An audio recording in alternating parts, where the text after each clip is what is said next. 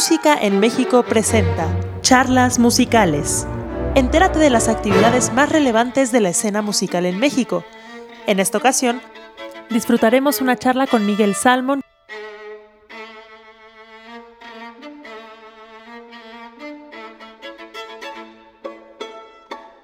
Hola, buenas tardes, ¿cómo están todos? Bienvenidos a Música en México. El día de hoy tenemos, como siempre, una charla muy especial ya saben que nosotros siempre queremos consentirlos y hoy no es la excepción. Entonces, quiero platicarles que el día de hoy tenemos a Miguel Salmón del Real y él es actual director titular de la Orquesta Sinfónica de Sinaloa de las Artes y como director pues se ha presentado en 13 países y en México ante 22 orquestas. Ha estrenado cerca de un centenar de obras del siglo XXI, además de haber concretado en una, eh, perdón, sí concretado en una dinámica conjunta de investigación e interpretación el rescate de obras mexicanas como el segundo concierto para violín de Julián Carrillo o la segunda ópera de Ricardo Castro, La leyenda de Rudel, en su versión original. En realidad, Miguel tiene un currículum muy importante, muy destacado, que si nos ponemos a platicarlo, yo creo que no terminaríamos, porque Miguel, la verdad es que es súper talentoso y tiene una experiencia en diferentes campos de, de la música. Pero el día de hoy tenemos una, una charla muy especial y me gustaría darles la bienvenida a Miguel. Hola, ¿cómo estás? Encantado de estar eh, por tercera vez en este segundo semestre para brindar esta charla en una fecha tan especial, un onomástico que reúne al mundo de la música en todo el mundo como nunca se había visto. Exacto. Miguel, bienvenido y en un ratito nos volvemos a ver para platicar las preguntas. Claro que sí. Mira, pues voy a comenzar inmediatamente. Y bueno, sabemos que hoy, 16 eh, de diciembre, festejamos los 250 años, dos y medio siglos del nacimiento del natalicio del gran Ludwig van Beethoven. Pocos músicos como él pueden prescindir de tal presentación. Y bueno, se fijó la fecha de nacimiento en de 16 para algunos 17 de, de diciembre. Estaremos entonces celebrando entre hoy y mañana este gran aniversario. Yo creo que hace dos siglos y medio que nace el gran Ludwig van Beethoven, empezó una era, por supuesto, y hoy el mundo se está dando cuenta en muchos sentidos de, todo esto. Ha coincidido para celebrarlo por la vía que nos viene mejor hoy, aquella de los medios digitales, dadas las circunstancias. Su música se limita a sonar por servicios streaming, redes sociales, blogs y distintas plataformas ante la cancelación de diversos conciertos, de realmente de muchísimos conciertos en todo el mundo que impidieron que el homenaje fuera hecho de manera viva y que estuvo programado como casi ninguna ocasión en el mundo de, la música clásica. Casi un año de conciertos cancelados en todo el mundo. Ciertos sectores creo reconocen extrañar más que nunca la música interpretada en vivo, pero incluso hay sectores que empiezan a pensar en este fenómeno como un fenómeno extraño. Lo importante es que nunca antes en la historia de la música, de concierto, el mundo había vivido un acuerdo implícito tal, aquel de celebrar a un solo compositor a lo largo de un año completo. Todas las temporadas sinfónicas del 2020 habrían estado dedicadas a la música de Beethoven, este gigante nacido en precarias condiciones en la ciudad de Bonn en 1770. Por supuesto, también los que hacen el honor de la música de cámara y algunas casas de ópera en la medida de lo posible, pues sabemos que Beethoven solo compuso una sola ópera. En el caso de las orquestas sinfónicas, no puedo pensar en ninguna que no viviera ese entusiasmo enorme en las vísperas de la interpretación de todas sus sinfonías, eh, quizás las más maravillosas sinfonías que ha visto el mundo. La sinergia que, que, se construye entre todas las secciones de la orquesta y su director, pues no puede describirse con palabras desde la primera hasta la novena sinfonía. Todas ellas constituyen un entrenamiento estupendo para cualquier sinfónica, pero además en un sentido abstracto también constituyen un inmejorable sanador espiritual para todos los miembros de, una orquesta cuya esencia es el trabajo en equipo per se. No hay una sola orquesta que no mejore su rendimiento después de tocar un buen Beethoven o por supuesto un buen Mozart, un buen Haydn. Después de interpretar una sinfonía beethoveniana, el regreso a la realidad cotidiana siempre es más lúcido, como escrito, no importa lo que siga, así sea precisamente una crisis eh, social. Sus sinfonías hacen honor a la palabra en su acepción original, lo unen todo y nos unen a todo. En tiempos de Beethoven y desde la Desde la pequeñez, sin embargo, extrema, surgió un diminuto agente conocido como COVID-19 que derribó a este gigante plan de, proyecciones y planes en todos los campos, en todos los campos. Pero por supuesto impidió el homenaje en vivo del, gran compositor y tuvo que encontrar muchas otras eh, facetas para realizarse. De entre las más diversas disciplinas que vieron la cancelación de sus actividades, pues creo que la gran música que nunca muere, que es inherente al espíritu humano, no solo se mantuvo eh, viva, sino que además emerge con mucho más urgencia existencial. Se equivocan, creo, tras esta experiencia, los que piensan que la música clásica agonizaba. No solo nos falta, sino que ahora que sabemos que nos falta, la necesitamos más que nunca. Suelo yo reflexionar mucho acerca del por qué la gran música no muere y todo lo resiste, como resiste a esta pandemia, como resiste a esta crisis. Y mi conclusión eh, eh, en grandes rasgos es, que la música trasciende tiempo y espacio. La gran música trasciende tiempo y espacio, no pertenece a ningún país una vez que ha llegado este gran eh, desarrollo, pero tampoco a ninguna generación, a ninguna problemática coyuntural y las trasciende. Nosotros dejamos este mundo, nosotros morimos y lo dejamos, pero esta música no lo hace. Esta música continúa y continuará seguramente en el siglo XXII y los que vengan. Más allá de todo vaivén social, económico, político, el espíritu humano continúa ávido de estos ejemplos virtuosos, únicos que nos brinda el arte y los cuales nos inspiran a superar casi cualquier obstáculo problemática de la vida práctica. Aquí la función del arte y la función de la gran música. Me atrevo a afirmar antes de entrar en materia que habiendo experimentado un largo ayuno en los escenarios, los intérpretes regresaremos a nuestro ejercicio profesional con mucho más entendimiento de nuestra tarea. Pero creo que lo mismo sucederá con los públicos, quienes conscientes de tener un quehacer para el arte, cubrirán mucho mejor su función al provocar más que nunca la demanda de dicho arte, al asistir más que nunca a las salas de conciertos, a los teatros, etcétera, etcétera. Me atrevo yo a afirmar, a concluir que habiendo experimentado este vacío del fenómeno estético vivencial en el lugar, hemos aprendido a honrar mejor eh, la memoria de, de, Beethoven y la memoria de muchos titanes junto con él. Quizás intuíamos que bajo su música éramos mejores, pero ahora creo que lo sabemos con certeza. En este año que finaliza, vivimos este largo homenaje que yo he llamado por privación. Disfrutamos de la música de Beethoven por otros medios y sabemos más que él más que nunca sabemos que él, por otros medios, con la ayuda de las grandes herramientas tecnológicas y las plataformas como esta, y aunque estas plataformas no pueden sustituir la experiencia de reunirnos en concierto, y ahora estamos más seguros de ello, encontramos, sin embargo, en ella una forma de acercarnos y de continuar con esta misión cultural que sí se desahogó por medio de los medios digitales, quizás una misión cultural ciertas funciones secundarias como el acceso a la información, el acceso a la educación, que sí llegó a, mucha gente quizás llegaron muchas orquestas por primera vez a sectores que nunca habían llegado al diversificarse y demostrar, eh, demostrarse en esta búsqueda que podían encontrar nuevos circuitos. Eh, a lo largo del 2020 y la pausa que nos obligó a hacer todos, creo que nos permitió un ejercicio de introspección, de reflexión, y con él construimos un homenaje diferente. No un homenaje presencial precisamente festivo en el sentido tradicional, sino una verdadera conmemoración, es decir, ese honor a la memoria de, de una manera mucho más consciente. En esta paradoja creo que se construye lo que 2020 digamos, vino a traer a la humanidad. Y bueno, ¿qué pasó con Ludwig van Beethoven? El gran Ludwig van Beethoven, sabemos que nació en 1770 en Bonn, en Alemania, y murió en 1827 en Viena, en Austria, un 26 de marzo. Y miren qué interesante, esta leyenda está escrita en su caso hoy por hoy, donde dice que nació un 17 de diciembre.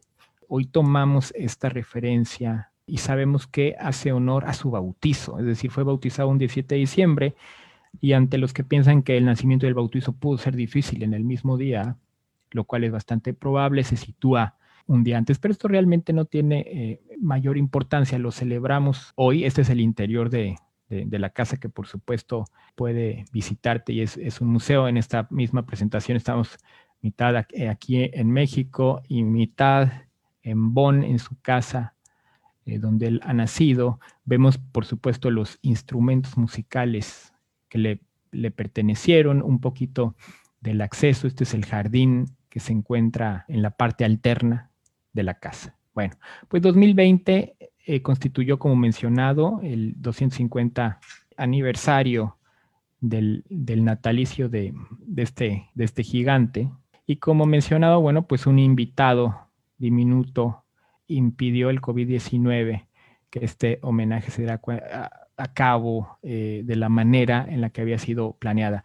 Me gusta mencionar datos eh, curiosos en este sentido. Bet, eh, esta primera parte del nombre de Beethoven, pocos hace honor a la, remolacha o al betabel, digo traducido de manera mucho más literal al español. Y Hoven eh, es un huerto. Entonces, qué curioso es pensar a veces en la traducción de los apellidos. Nunca lo decimos Ludwig, por supuesto, es Luis. Y Van es el prefijo holandés, ni siquiera no alemán, von o von, sino holandés, lo que indica su herencia este, holandesa, y ese es todo un tema que ahora no vamos a, abordar, pero, pero es, bastante interesante. Pero si tomamos literalmente eh, la traducción de este nombre, podemos hacer una humorísticamente un comentario, Luis del Huerto de Betabeles, sería el nombre del, gran Ludwig, Ludwig, eh, Ludwig van Beethoven, por supuesto. Pero eh, voy a remitirme y quise también en esta conferencia hablar de ejemplos virtuosos, algo de lo que yo considero que se habla muy poco. Hablamos de ansiedad, hablamos de angustia en estos tiempos de pandemia, de la gente que está, la gente que se siente de alguna manera limitada, fuera de centro, y poco hablamos, nada hablamos casi de los ejemplos virtuosos que han sucedido durante los confinamientos acerca de la historia. Yo creo que es una, en un ejercicio bastante educativo, porque constituyen ejemplos, eh, constituyen ejemplos virtuosos. ¿Qué han hecho los artistas en periodos de pandemia o qué se ha hecho respecto a los periodos de epidemia o de pandemia, sea cual sea el grado de confinamiento? Vámonos a la antigüedad, hablando por supuesto de una situación más local, es decir, de las epidemias. Vamos a hacer un pequeño recuento Vamos a tratar de hacerlo rápidamente, un recuento de lo que ha pasado con algunos ejemplos artísticos, a ver si de esto nos queda un poquito nos queda alguna noción nueva. En esta cronología nos remontamos al 430 a.C. Tucídides narra la devastación de Atenas en su historia de la guerra del, Peloponeso. ¿Qué sucede? Que se estima la muerte de 100.000 personas. Schweitz, Mihu Schweitz, este artista flamenco en el siglo XVII, pinta la peste de Atenas. Por supuesto, mucho tiempo después, pero hace eh, alusión a esta escena sumamente trágica del mundo griego, ya cuasi romano. Viene la peste antonina del, eh, del 165 después de Cristo al 180. Fíjense la duración de, esta peste. No fue un año ni fueron dos años, fueron 15 años. ¿Y qué pasa? Eh, también conocida como la plaga de Galeno pues en, Roma, por el sarampión, hay, hay un estimado de 3.5 a 7 millones de muertes.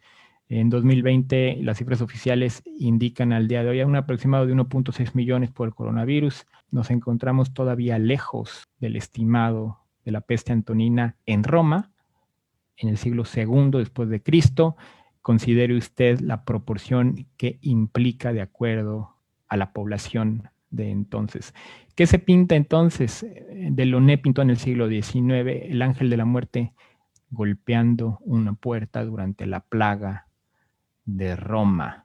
En 1859 decidió rememorar esta crisis social, esta crisis de salud por medio de su pintura. En el 541, del 541 al 542, una epidemia mucho más breve, la epidemia de Justiniano también en Roma, se llevó de 25 Esto es una cifra increíble. Vamos a recordar las cifras al ponerlas todas en contexto de 25 a 100 millones de personas. Esta gran variable, por supuesto, eh, se encuentra entre muy, muy distintas fuentes y la causante fue la bacteria Yersinia pestis, una bacteria que vamos a escuchar muy, muy, muy frecuente y que va a estar presente increíblemente hasta nuestros días, hasta incluso el siglo XIX, volviendo y volviendo una y otra vez en diferentes epidemias.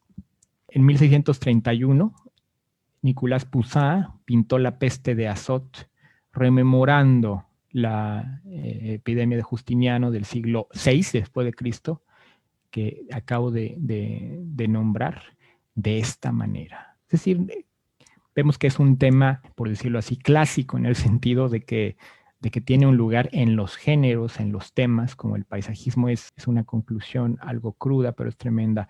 En Japón, la epidemia también del, siglo XVIII duró un par de años de viruela, o era sarampión, o era la Yersinia pestis, o era, o era la viruela. Se llevó a un millón de personas en el término de alrededor de 10 años. Vamos a ver este interesante documento del siglo XVIII, en 1720. Este tratado japonés sobre la viruela ilustra de manera artística, de manera impresionante, eh, los dibujos a manos de este tratado médico eh, ilustrado por, por Gensho, Enokimoto Gensho. Este tratado cuyo relieve puede ilustrar los brotes propios de la, viruela para conocimiento científico, para conocimiento médico japonés. La peste negra tiene un lugar estelar en la, en la historia, no solo por la, duración, sino porque esta famosa peste bubónica sea quizás la primera peste tan documentada que tuvo tal, tal duración, estamos hablando de cuatro o cinco años de, de, duración y que se llevó a 25, 50 millones en la historia moderna, en casi, digamos, la historia moderna, ya estamos en el siglo XIV, pues representa el mayor número de vidas tomadas. En 1348 estamos hablando de un periodo muy importante que antecede al Renacimiento y que le da mucha, le da mucha, mucha materia al mismo. La peste negra, la epidemia más devastadora de la historia europea, se extendió por todo el continente. En Florencia y sus alrededores se estima que el 60% de la población murió. Y esto es importante porque en Florencia y en sus alrededores, donde se da la geolocalización más crítica, es donde se escribe una de las grandes obras, que es el Decamerón, y que precisamente retrata en 10 días durante una epidemia en las afueras de Florencia, pero esto vamos en un momento. Esta es la pintura de Peter Bruegel, el viejo, eh, donde el triunfo de la muerte, esta, famosa obra pictórica se encuentra en el Museo de, del Prado, y hablar de ella podría constituir una conferencia en sí misma. Cada escena, en cada cuadrante de la obra, es en sí una verdadera novela pictórica, por decirlo así. La Yersinia pestis es una, es una bacteria que acompañaba a las ratas y que venían y llegaban transportadas por los barcos. Por supuesto, era de esperarse que en los puertos era donde comenzaran las crisis. Aquí vemos parte de digamos, de esta escena, el puerto, el barco, la muerte descendiendo. Esto me parece interesante, esta ilustración de 1348, estos trajes son los trajes que habrían usado los médicos eh, jóvenes, los médicos que mandarían a la primera línea de combate de la, de la, de la enfermedad eh, para, para, para combatir la enfermedad. Y vean cómo ya existe esta idea, por supuesto, de cubrirse completamente, pero además estas máscaras parecerían eh, un ave, pero este, esta forma de pico tiene una función clara, que es mantener la distancia con el paciente, mantenerse distanciado y obligarse a eso. Miren qué interesante, esto da origen a las modernas máscaras del carnaval, esto es un ejemplo más de cómo las pestes y las crisis de salud viven en nuestras tradiciones hoy por hoy. Esta es una pintura en Leuven de un artista desconocido en, Brabant. La plaga en la parroquia de Saint Jacques o, San Jacobo es, eh, retrata esta, esta, a la peste bubónica. Es decir, los artistas, eh, por supuesto, los artistas pictóricos han sido puntuales en retratar y documentar estas grandes crisis.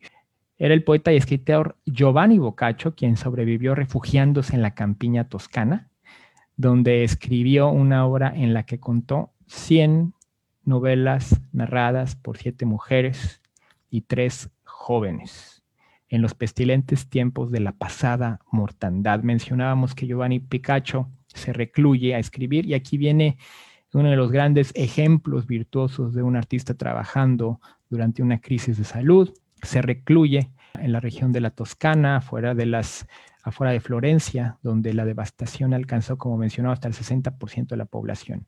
¿Y qué escribe? ¿Qué significa el Decamerón? El Decamerón, el, el amor al griego es, evidente de, de Boccaccio. El Decamerón significa los 10 días, hace alusión al hexamerón de, San Ambrosio los seis días de la creación, y él escribe el Decamerón. En diez días, cada uno de los diez jóvenes cuentan historias. Son siete mujeres y tres varones.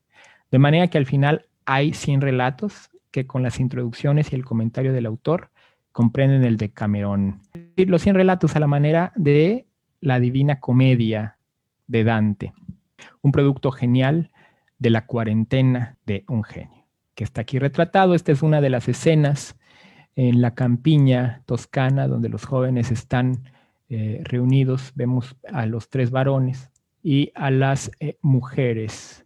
Es, bien, es interesante porque una de estas escenas da eh, origen, Francesca, uno de los poemas sinfónicos como motivo musical de, del Francesca da Rimini, de, Tchaikovsky, pero además también da origen a, manifestaciones pictóricas de las cuales eh, ahorita vamos a obviar. Vamos a escuchar, vamos a empezar escuchando algo de música al respecto de época.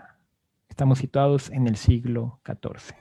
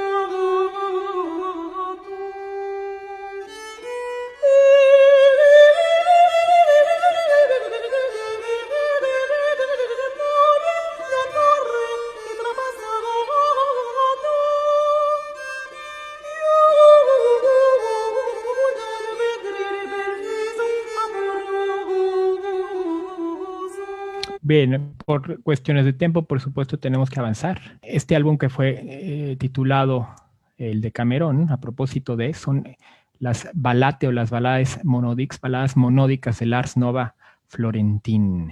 Es decir, Esther Laman, Lamandier en una agrupación eh, contemporánea eh, se reúne para interpretar música acorde a las escenas de estos diez cuentos de Giovanni Boccaccio. Eh, voy, a, seguir. Eh, eh, ante la cantidad de información. En 1520 y 1578, de 1520 a 1578, en un largo periodo, hay epidemias varias en México, y esto lo sabemos en nuestra historia por diversas causas, principalmente el sarampión y la tifoidea, posiblemente, dan muerte a, cerca de 25 millones de personas, es decir, por eh, una enfermedad que es importada, por decirlo así, del, del, viejo continente y que tiene un papel central en la conquista y la concreción de la misma de la Nueva España y los territorios eh, relativos. En 1563 a 1564, el primer brote isabelino se da, también conocido como la peste de Londres, en lo que hoy es, por supuesto, el Reino Unido.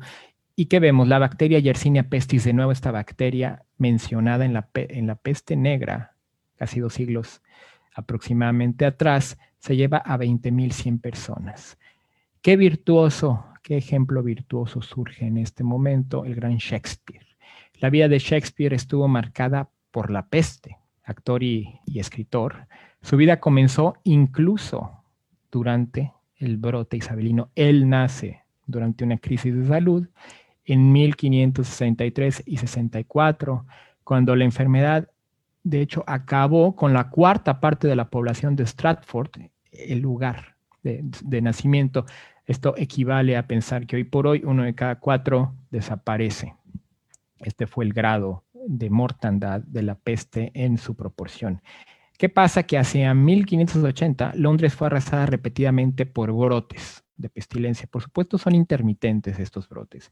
Y las normas dictaban que cuando las muertes llegaban a 30 por semana, las funciones de teatro en las cuales trabajaba William Shakespeare, se cancelarían. En el mundo actoral, la peste bubónica acabó y puso en riesgo las diversas profesiones de los actores. Los teatros londinenses cerraron la mayor parte del tiempo durante la década comprendida de 1603 a 1613. ¿Qué pasó? Que acabada, acabado este brote, hubo un incendio y los teatros permanecieron eh, una década cerrada, lo que le permitió a, lo que no le permitió a William Shakespeare actuar. Pero esto es lo interesante, en la cuarentena por el brote de 1606 fue especialmente memorable, pues dice la leyenda que William Shakespeare creó nada menos que tres de sus tragedias cumbres, que son El Rey Lear, Antonio y Cleopatra y Macbeth. Y Lady Macbeth, esposa de Macbeth, ha sido parodiado hoy por hoy de una manera moderna en las redes sociales con todo tipo de memes relativos al coronavirus, ya que ella para lavar su conciencia lava sus manos todo el tiempo sin conseguir eh, quitarse la mancha, la mancha de la culpa, la mancha en su conciencia. Tras haber cometido un asesinato, compulsivamente iba a asearse las manos. Su interesante soliloquio ha sido retratado en redes de la siguiente manera, fuera maldita mancha, fuera digo, la una, las dos, es el momento de hacerlo. El infierno es sombrío. ¿Cómo, mi señor?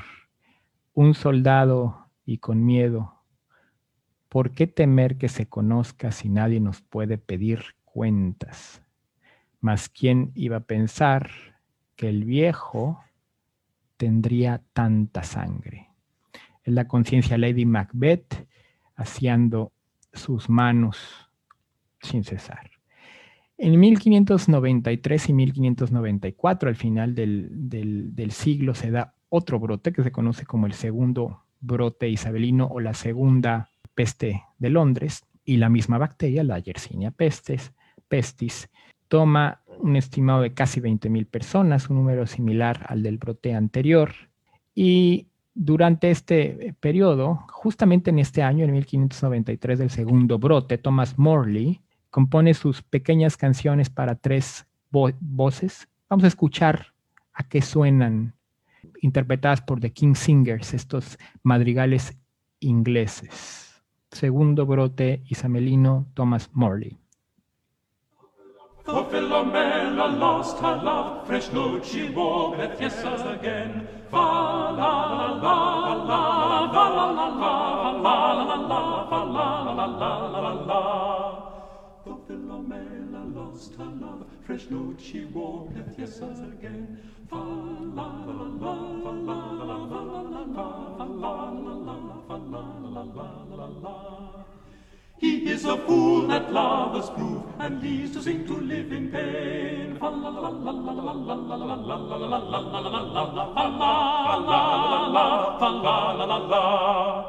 He is a fool that and leaves to sing to live in pain.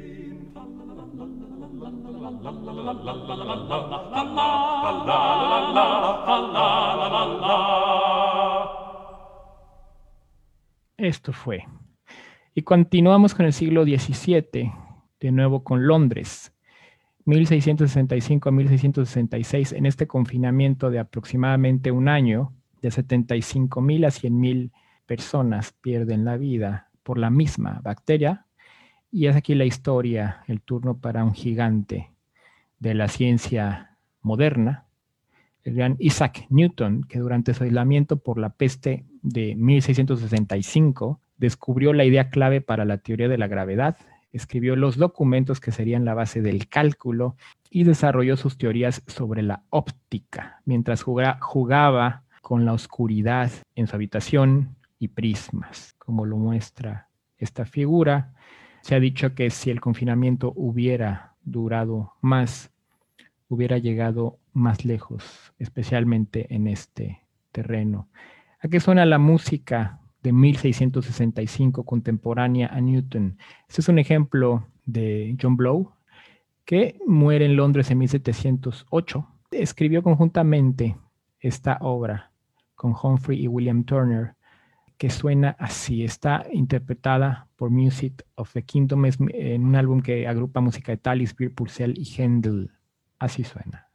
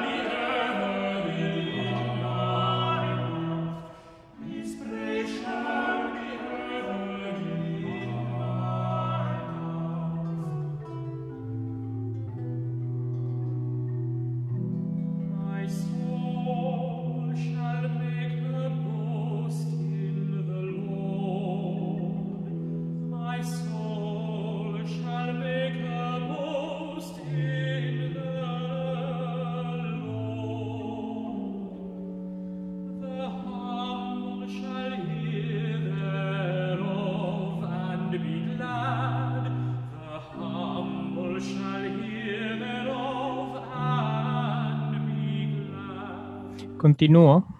¿Qué pasa en 1695? Una epidemia de tifus en la Nueva España se lleva a nada más y a nada menos que a Sor Juana Inés de la Cruz, nacida en Nepantla en 1648 y muerta en la Ciudad de México por esta misma crisis de tifus.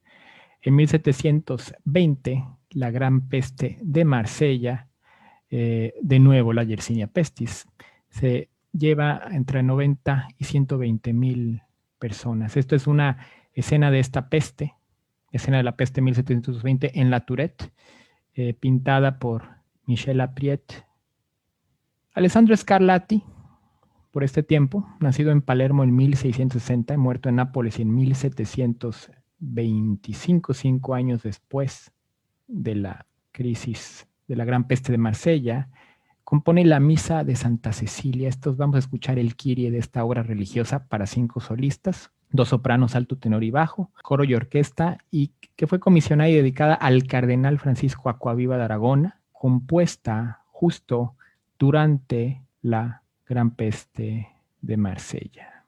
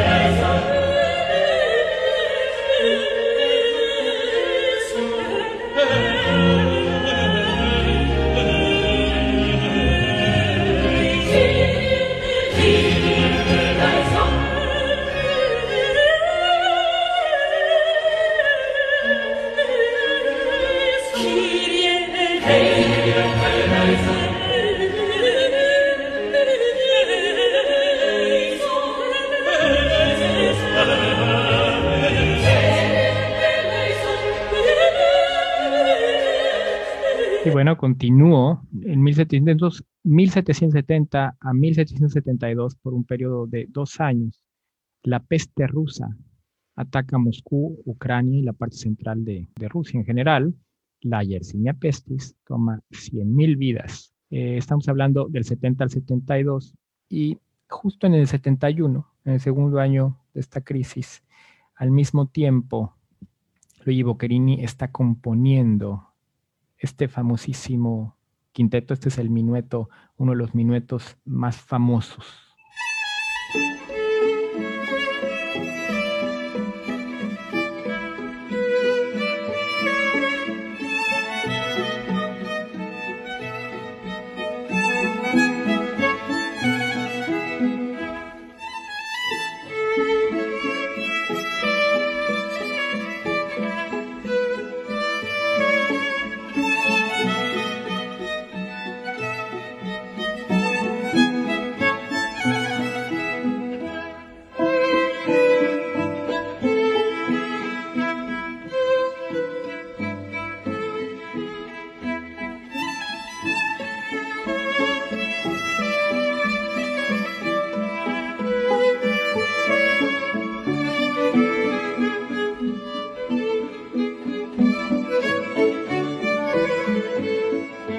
Continuamos. En 1889 y 1890, la plaga blanca, que es tuberculosis, azota a Europa. Y aquí vienen dos óperas que retratan y hacen alusión a muertes por tuberculosis, dos de las más, eh, por supuesto, eh, interpretadas, que son Tra Traviata y Bohème.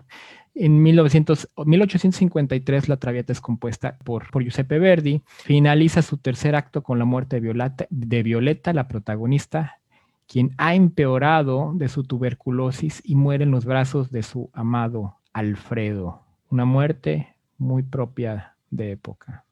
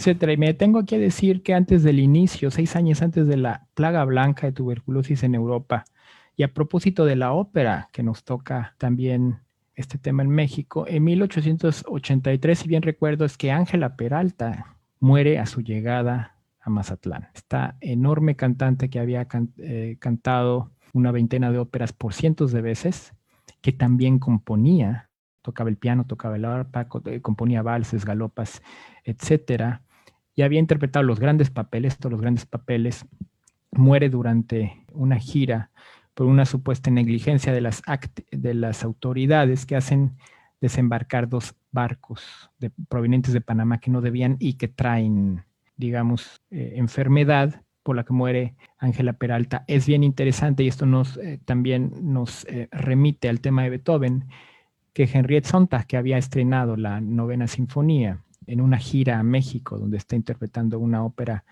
muere también. Esto es en otro contexto, es cólera, y esto es en los años 50, en 1856, si bien recuerdo, pero el mundo de la, digamos, el, el, mundo de la enfermedad y las epidemias está cerca de modo real en la ópera y también está cerca de modo dramático. Por lo que la Bohème, en 1896, al final del 19, compuesta por Puccini, finaliza en el cuarto acto, de nuevo, a la manera de la Traviata, con la muerte de, de Mimi, la protagonista, que con horrible tos y síntomas sanguinolentos hace alusión a la tuberculosis.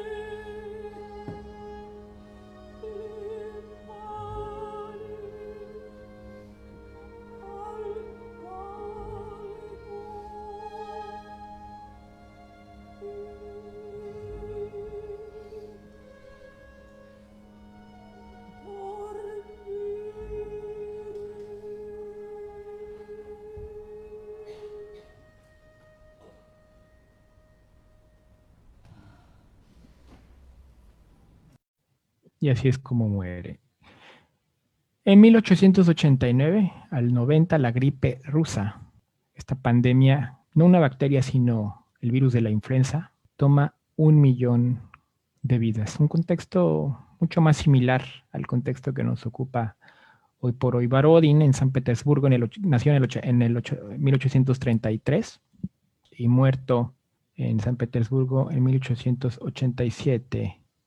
Compone al final de su vida, El Príncipe Igor, que de hecho es terminada por Rimsky-Korsakov y Glasunov, y es estrenada en 1890 en tiempos de la gripe rusa, justo en el segundo, en el año de finalización de,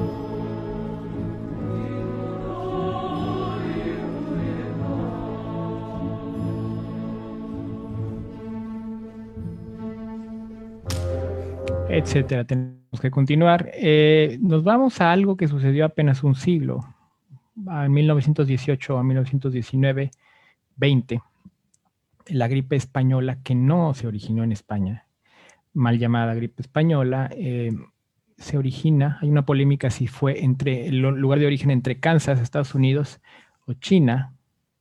Es una influenza del tipo A, del subtipo, del subtipo H1N1 y toma de 50 a 100 millones de vidas, de, vidas dependiendo las fuentes consultadas. Documentado en fotografías, esta es la historia de la gripe española.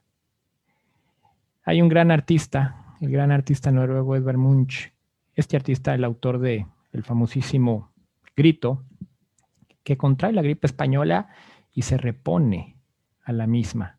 Él contrajo la enfermedad desde el inicio, a principios de 1919, e hizo un autorretrato que lo muestra postrado, envuelto en tonos amarillentos, que aluden, por supuesto, a la enfermedad, enfermizos, con un semblante casi cadavérico. Este es el autorretrato del autor del grito, que en el 19 contrae la gripe española y se repone a la misma. Ya como Puccini, con, una de las eh, óperas que conforman el tríptico, Janis Kiki, y su famoso parte de ella, el Omeo Babino Caro, están trabajando en tiempos de la gripe española.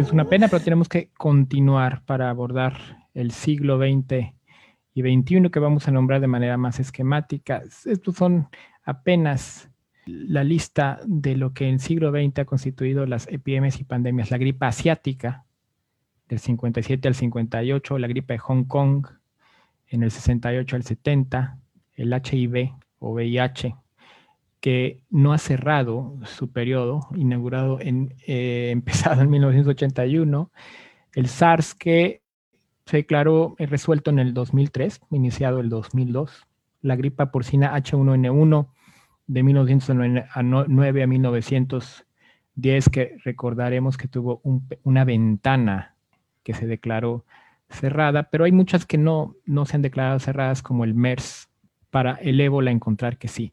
Eh, las cifras solo en este sentido dan aproximadamente, según diversas fuentes, por supuesto, 186 millones de muertes, 397.495 personas. Esta es la Ciudad de México en el primer semestre del 2020, durante la pandemia que nos ocupa.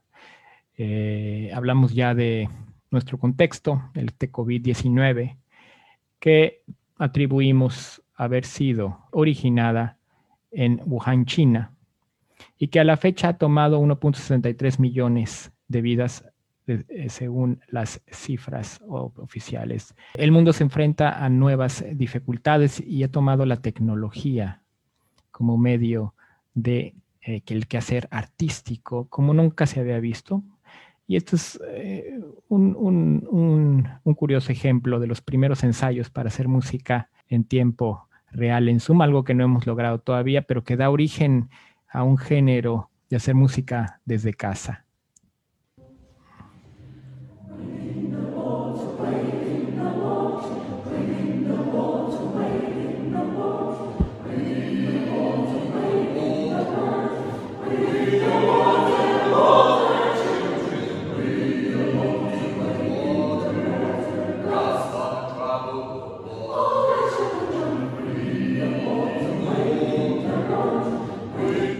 La realidad es esta.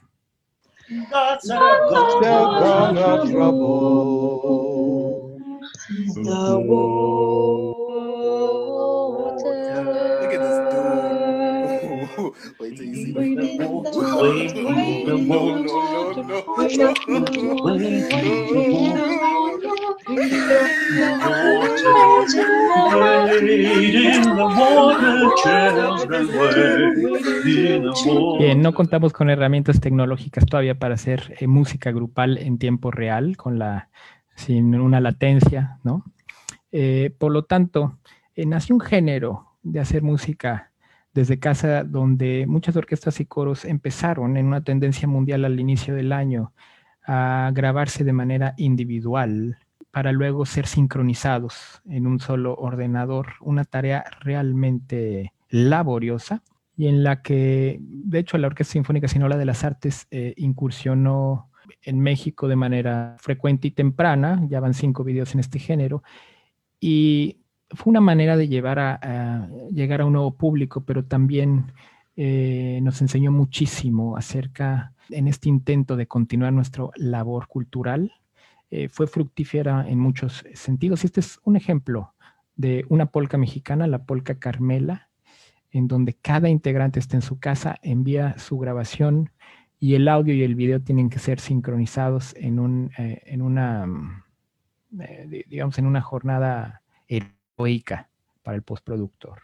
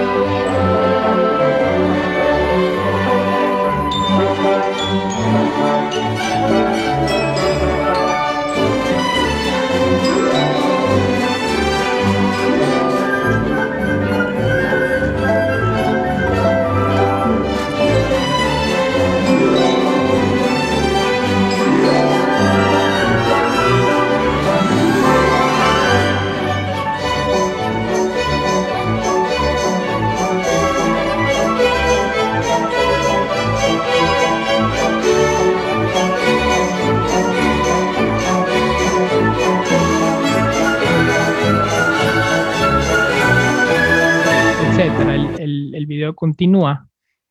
Y bueno, estos videos, esta serie de videos puede ser eh, seguida, disfrutada en, el canal de YouTube personal o de la, a través de la, también del canal de la Orquesta Sinfónica del Instituto Sinaloense de Cultura, de hecho, con motivo del aniversario que hoy nos ocupa, es precisamente que ayer estrenamos el quinto video, la marcha turca de Beethoven. Y bueno, en el segundo semestre de, del año es que de regreso escalonado a una normalidad que ya veremos cuándo podemos alcanzar, es que las orquestas han pasado a una fase híbrida de hacer música de cámara sin público, como lo sabemos, y dejado un poco ya eh, atrás esta idea desde casa.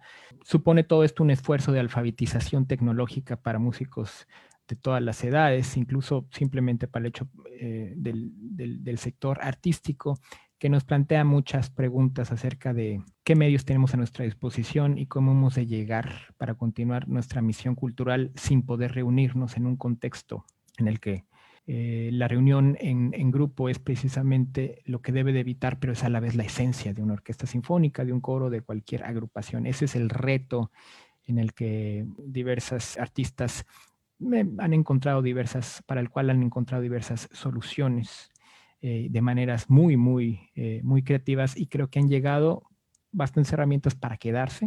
y este es un tema para el cual reflexionar. Beethoven recibió de este modo un homenaje continuo a lo largo del año. Pocas orquestas lo hicieron de manera presencial, sí son algunas, especialmente en países europeos, y de manera gradual eh, regresamos en este contexto que todavía estamos viendo cómo resolver. Eh, Beethoven recibe un homenaje singular eh, accidentado, por supuesto, los planes no se dan y es por eso que titulé esta charla COVID en tiempos de Beethoven. Son los tiempos de Beethoven, su 150 aniversario y recibimos esta, esta sorpresa. Como mencioné, quizás eh, realizamos este homenaje por, por privación, valoramos el fenómeno eh, presencial, vivencial de la música de concierto que no puede ser sustituido por ninguna tecnología y disfrutamos de esta, digamos, de, de esta jornada, pero al encontrar nuevas maneras de, dirigirnos a la gente es que reflexionamos y valoramos más el fenómeno de la música en vivo. De esta manera considero que hemos hecho un homenaje. De esta manera considero que hemos hecho una real conmemoración a la gran música que no muere y que más que agonizar, clama por vivir su subsistencia más, más que nunca. De este modo eh, terminamos esta charla felicitando a todos los intérpretes y a todas las personas que desde casa han encontrado una manera de manejar a este grande que forma orquestas con su música, el gran Ludwig van Beethoven. Muchas gracias.